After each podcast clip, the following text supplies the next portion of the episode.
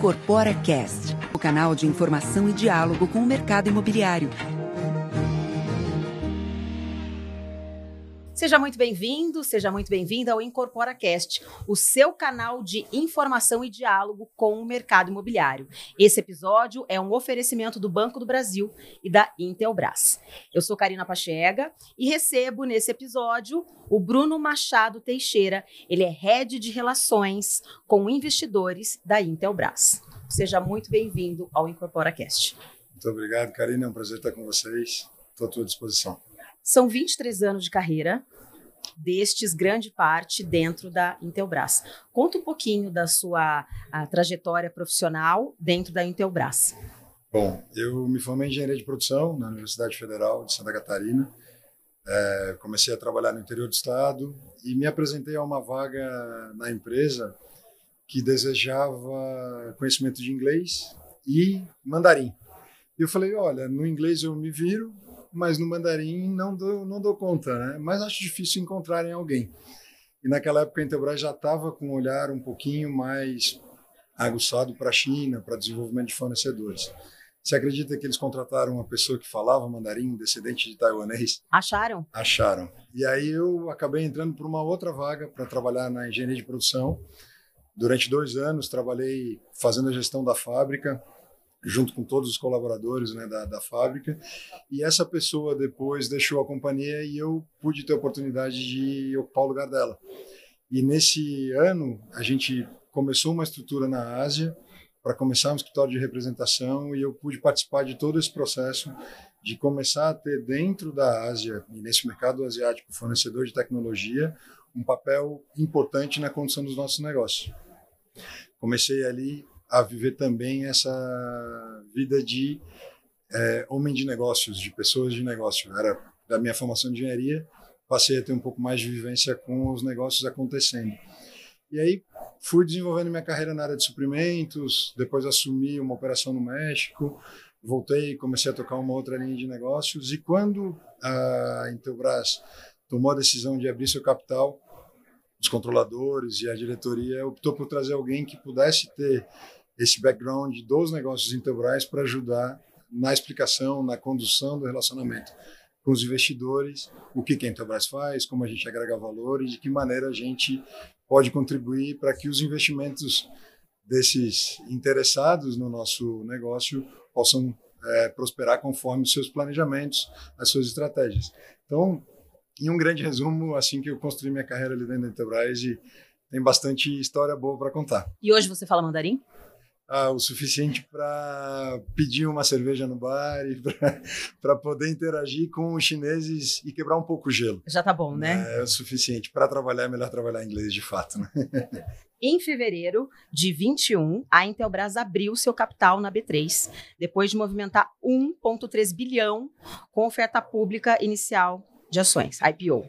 E desde então você é o responsável pela relação com os investidores. Conta pra gente como foi esse processo de abertura e o que você gostaria de destacar sobre os resultados e o que já foi feito de lá até aqui pela Intelbras. Bacana. Foi, foi um processo muito interessante. É, a Intelbras tem uma história linda para contar, né? Começou os negócios lá em 1976, atravessou diversos momentos diferentes na, na, na sua história como companhia.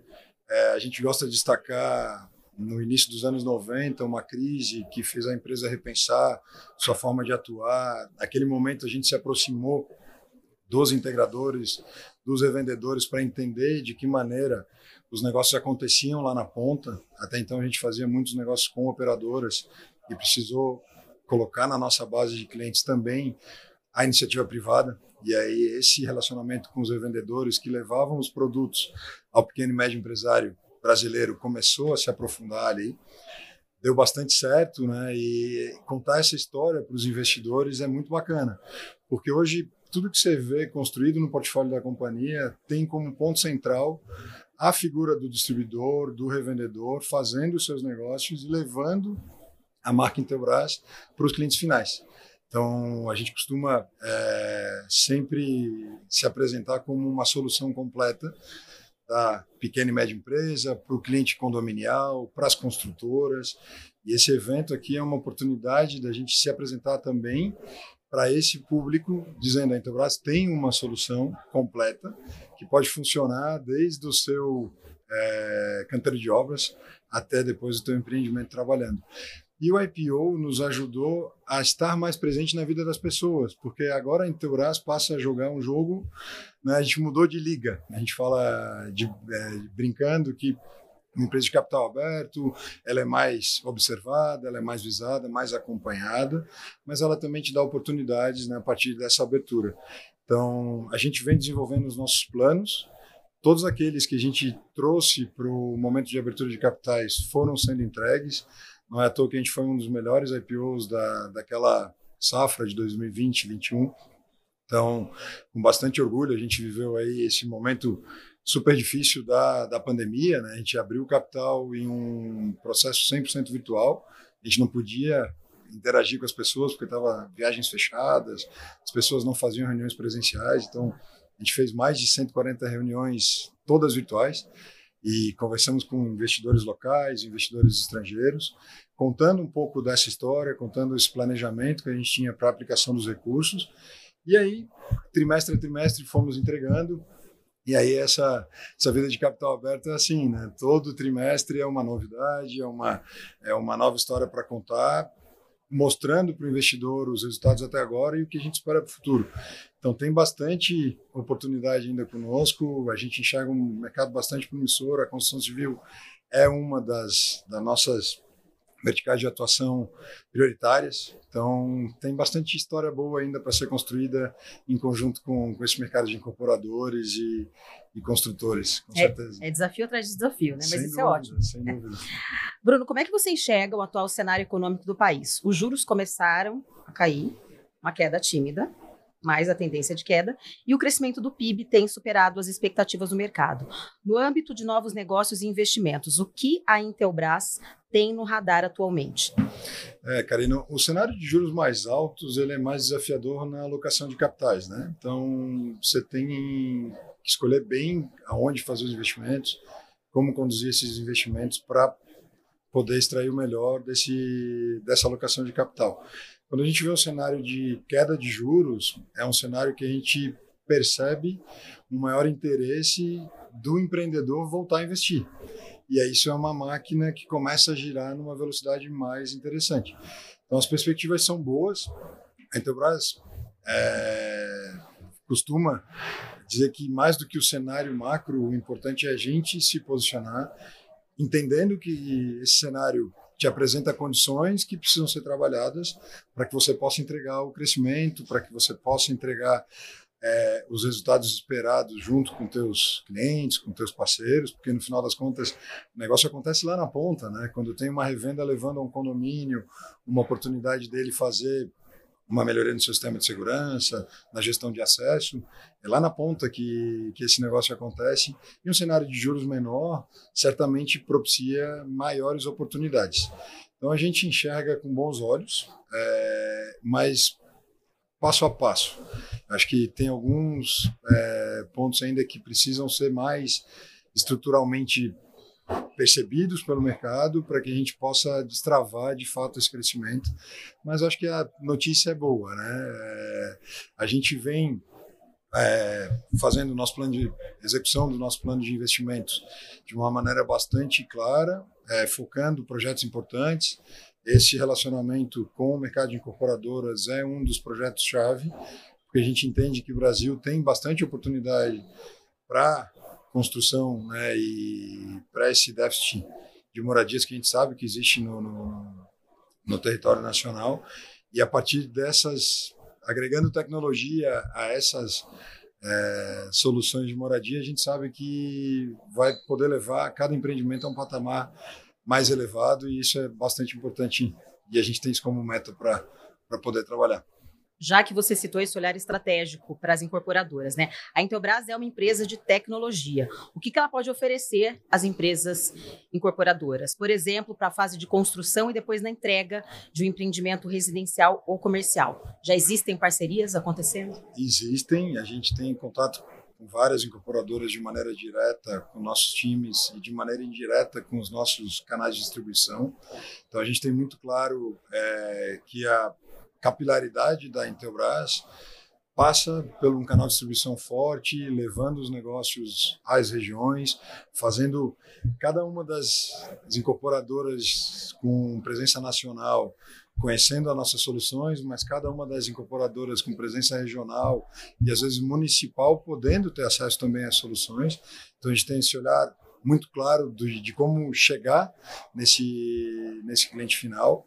E você me perguntou da obra ao empreendimento entregue. Eu acho que esse é um é um conceito bastante interessante, porque enquanto a obra está num canteiro de obras, é, a gente tem desde o interesse da construtora em fazer o time-lapse da obra, de poder fazer a gestão de acesso, de quem entra, quando entra, de um prestador de serviço ou de um colaborador próprio da, da, da, da construtora, se ele está usando EPI ou não está usando EPI, a gente já tem inteligência artificial nas câmeras que te permitem dizer, opa, peraí que tem alguém aqui que está nesse ambiente que não usa um capacete, por exemplo, e aqui para dentro a gente deveria ter só pessoas usando capacete. Então, te ajuda na gestão da obra, te ajuda na gestão dos acessos. E pós-empreendimento entregue, seja ele um empreendimento comercial ou um empreendimento residencial, a gente tem as soluções para a gestão desse condomínio, para a gestão desse shopping center, ou até mesmo para a gestão das lojas no shopping ou para as unidades habitacionais, de uma casa inteligente, de um acesso via uma fechadura digital. Então é uma solução completa de fato que a gente consegue participar de todo o processo tem a, a entrega da incorporadora daquela, daquela unidade do jeito que ela pensou, e a gente ainda tem a possibilidade de customização da unidade, trabalhando em conjunto com a construtora desde o início da obra, para que o novo proprietário customize o seu ambiente, seja a sua loja, seja o seu apartamento, da melhor maneira possível, da forma que ele entenda que a tecnologia pode ajudá-lo na sua rotina no dia a dia. Então é, é bastante interessante, a gente tem muita oportunidade, com, costuma falar que a Intelbras traz como seu slogan o sempre próximo, mas às vezes a gente não percebe o quão próximo a Intelbras está, né? E de fato, se você parar para olhar para os lados, você vai ver que a Intelbras está de fato é, presente na vida das pessoas. E esse movimento com as incorporadoras vai no sentido de levar ainda com mais clareza essa proximidade. Então são muitas possibilidades de negócio. Sem aí. dúvida nenhuma, sem dúvida nenhuma. As premissas do ESG, né, que é uma sigla usada para se referir às melhores práticas ambientais, sociais e de governança de um negócio, têm ganhado cada vez mais relevância no mercado para as pessoas, além de ser um critério para investimentos. Quais são as ações da Intelbras frente a esse tema? Existem metas de ESG a serem cumpridas?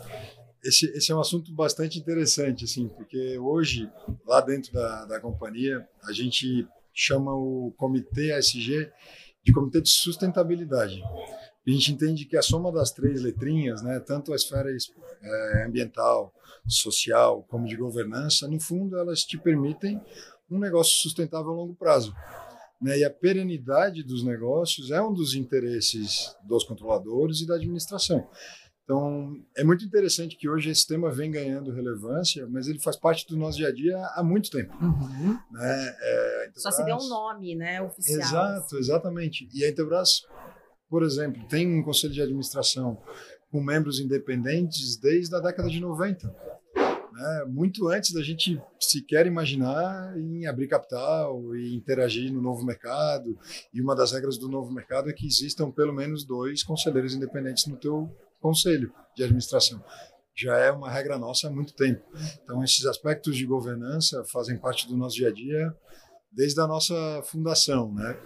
É, tanto os aspectos sociais quanto os ambientais é, também são bastante relevantes. A gente foi um, uma das empresas que, junto com a Bini, começamos a desenvolver o processo todo de logística reversa de equipamentos eletrônicos, né? A gente sabe que o descarte de equipamentos eletrônicos requer um cuidado e hoje a gente tem tudo, toda a estrutura de logística reversa funcionando bem azeitadinho, onde você é, residir, você vai ter um posto de coleta próximo. Então é uma preocupação ambiental bastante forte. A gente tem ISO 14000 desde o início dos anos 2000, ainda pouco se falava da ISO 14000, né? Uhum. E dos aspectos sociais, eu acho que tem sempre o contexto do entorno da sociedade, no entorno das, da onde a gente tem fábrica, né? Da onde a gente tem uma filial Intelbras, e a gente tem duas é, filiais na região de São José, em Santa Catarina, e uma no sul do estado, em Tubarão, isso lá de Santa Catarina, uma filial no sul de Minas, em Santa Rita do Sapucaí, uma filial em Manaus, todas essas são plantas industriais, e uma filial de distribuição em Jabotão dos Guararapes, na região metropolitana de Recife.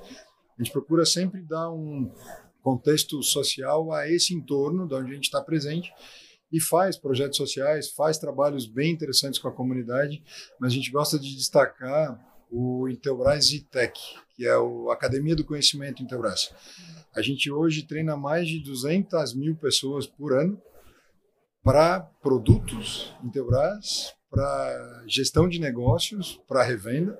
Então, você acaba transformando, às vezes, um técnico que foi desligado né, de uma determinada empresa, que tem ali uma ideia de empreender, se transforma num empreendedor, porque ensina gestão, ensina uma nova capacidade técnica, uma pessoa saindo às vezes do ensino técnico no segundo grau, que quer empreender, que quer trabalhar seu próprio negócio para ele virar um revendedor Intelbras, para ele virar um, é, um empreendedor desse setor de tecnologias. Então, é preocupação é por desenvolver pessoas. Né? Desenvolvimento das pessoas através da educação. Eu acho que isso é um. Mesmo que não tiver ligação direta com a é, Intelbras, né? É, é, assim, eu acho que o vínculo tem um pouco dos nossos negócios, do nosso produto, mas sim, mas que não seja amanhã, funcionário, né? Exatamente. Que não seja mais fazer um outro negócio que pelo menos ele tenha sido estimulado pelo nosso ITEC a, a buscar o conhecimento e a de fato tocar a sua vida. Eu acho que quanto mais gente empreendendo, melhor. aprendendo a fazer seus negócios e gerando empregos, acho que melhor para a sociedade como um todo, né? Uhum. E acho que esse contexto ESG roda muito dentro dessa premissa que sempre fez parte da companhia. Né? Então, hoje se fala bastante, a gente tem um relatório de sustentabilidade bastante interessante que está na sua terceira edição. Então, esse é um outro, uma outra consequência positiva da abertura de capital, porque a gente sempre se posicionou muito firme nesses três, nesses três aspectos, mas pouco dava publicidade ao que a gente fazia. Quando a gente passa a ser uma companhia de capital aberto, a gente passa a ser demandado a contar um pouco mais o que faz, como faz, por que faz. E aí a gente construiu os relatórios de sustentabilidade, que hoje está na sua terceira edição, né, no ano de 2023, referente ao ano de 2022. Está disponível no site do RI. Aquelas pessoas que mais se interessam pelos temas, a gente convida que busquem o relatório, leiam, que traz bastante informação e é muito rico o relatório de sustentabilidade da companhia. Com um histórico desse, é até bom, né? Você ser questionado, porque você tem algo é, extremamente tem, positivo né? para compartilhar. Verdade, verdade. Bom, depois de lançar indicadores como o Índice de Sustentabilidade Empresarial ISE e o IGPTW, em parceria com a consultoria global Great Place to Work, da qual a Intelbras faz parte, a B3 anunciou em agosto o lançamento do e Diversa B3, que é um primeiro índice latino-americano a combinar num único indicador critérios de gênero e raça para selecionar as empresas que irão compor a carteira. A Intelbras tem a ambição de fazer parte também desse novo índice? Então, Karina, a gente tem é, muita clareza de que participar de um índice é sempre motivo de orgulho, né? Significa que você está cumprindo os requisitos daquele índice e esses é, índices todos que a B3 oferece ao mercado ajudam o investidor a enquadrar um determinado investimento na sua tese. Então, se eu pudesse escolher, eu gostaria de participar de todos os índices da B3, né? Mas a gente não trabalha com o objetivo específico de um determinado índice. Eu acho que os índices refletem qualidades, características das companhias que te habilitam a estar presente nos índices e esses em específico que a B3 lança nos interessam sempre participar, porque são índices que refletem um aspecto importante de governança, o IGPTW, que você citou, reflete as melhores empresas para se trabalhar no Brasil e a gente tem muito orgulho de participar desse índice nos, nas últimas 19 edições. Então, assim, são quase 20 anos participando do índice IGPTW, entre as 100 melhores empresas para se trabalhar no Brasil. E por que, que e... você acha que esse índice é tão longevo assim? Então, é, eu acho que a nossa participação diz muito da forma que a companhia administra os seus negócios, interage com os colaboradores, desafia os colaboradores a se desenvolverem tanto profissional quanto pessoalmente. É, a gente conversou um pouco no início da, da, do podcast da minha trajetória profissional na Intelbras uhum. e eu costumo dizer que eu estou há 22 anos na mesma empresa, mas não no mesmo trabalho, porque eu fui desafiado a novas é, conquistas, a novos aprendizados e assim você vai crescendo dentro da companhia, aproveitando novas é, oportunidades que o negócio da Intelbras te, te apresenta. E eu acho que isso a gente vê no dia a dia das pessoas dentro da Intelbras. A gente tem um, um, uma participação e um entendimento que os valores corporativos fazem sentido para as pessoas que participam lá dentro.